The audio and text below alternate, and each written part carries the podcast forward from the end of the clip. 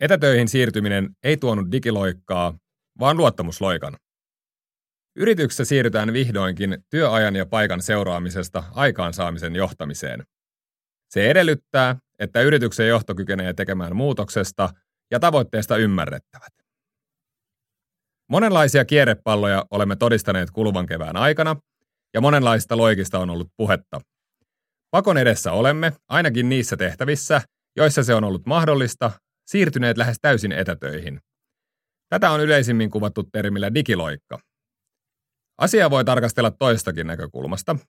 Osassa organisaatiota vielä maaliskuun alussa etätyöt olivat jopa kiellettyä, tai sitten lupalapulla sai anoa lupaa yhteen etätyöpäivään viikossa, vähän kuin viinakortti aikoinaan. Nyt tuosta ajasta tuntuu olevan ikuisuus. Kymmenien organisaatioiden työntekijöiden kanssa käymiemme keskustelujen pohjalta voin todeta, että itse asiassa jokaisessa yrityksessä kokemukset ovat olleet varsin positiivisia. Voimmekin reflektoida aikaa ennen koronaa. Mitäköhän organisaatiossa, joissa arkeamme vahvasti helpottava etätyö on ollut pannassa, on ajateltu juurisyyn olevan näiden epäilyjen ja kieltojen takana? Hyvin usein vahvat rajoitukset näyttävät ja tuntuvat luottamuksen puuttumiselta. Usein myös johtuvatkin siitä. Enää ei tärkeä ole se, missä töitä tehdään, vaan mitä saadaan aikaan. Luottamus on vaikeasti hahmotettava asia, mutta sitä kannattaa lähestyä vastinparin, epäilyksen kautta. Uskon, että toinen tekee mitä lupaa, versus epäilen, että toinen tekee mitä lupaa. Uskon toisen kykyihin ja osaamiseen versus en usko toisen kykyihin suoriutua. Uskon rehellisyyteen ja hyvän tahtoisuuteen versus epäilen rehellisyyttä. Tapahtuiko meille koronan seurauksena itse asiassa valtava luottamusloikka, jonka ilmentymä on uusi paikkariippumaton tapa tehdä töitä? Siirtyykö fokus samalla siitä, miten ja missä töitä tehdään, siihen mitä saadaan aikaiseksi, eli aikaansaannoksen johtamiseen?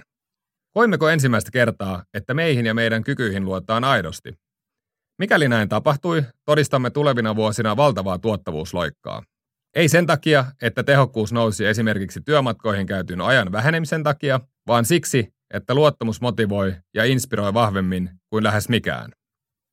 Menestyneet yritykset toki rakentavat luottamusta myös tietoisesti ja vivuttavat sitä muutoksen kiihdyttäjänä. Näkemyksemme mukaan yksi keskeisistä syistä siihen, miksi strategiat eivät toteudu, on se, että johdolla ei ole riittävän yhtenäistä ymmärrystä strategiasta, eikä siitä, millä yhteisellä tekemisellä strategiaa eletään todeksi. Jotta yrityksessä saadaan aikaan tietoinen luottamusloikka, yrityksen johdon täytyy tehdä muutoksesta ymmärrettävä, eli purkaa strategia konkreettiseksi muutosnarratiiviksi. Johdon puheen yhteisestä tavoitteesta täytyy olla yhtenäinen. Hyvin usein johtoryhmissä on siis tilanne, jossa tiedostamatta tai tietoisesti pelataan hieman eri suuntiin. Tiedostamatta siksi, koska ei ole täysin yhteistä ymmärrystä siitä, mitä ja miten tavoitellaan, tai tietoisesti siksi, koska halutaan esimerkiksi suojella omaa positiota tai ei olla strategiaprosessin aikana sitouduttu tavoitteeseen.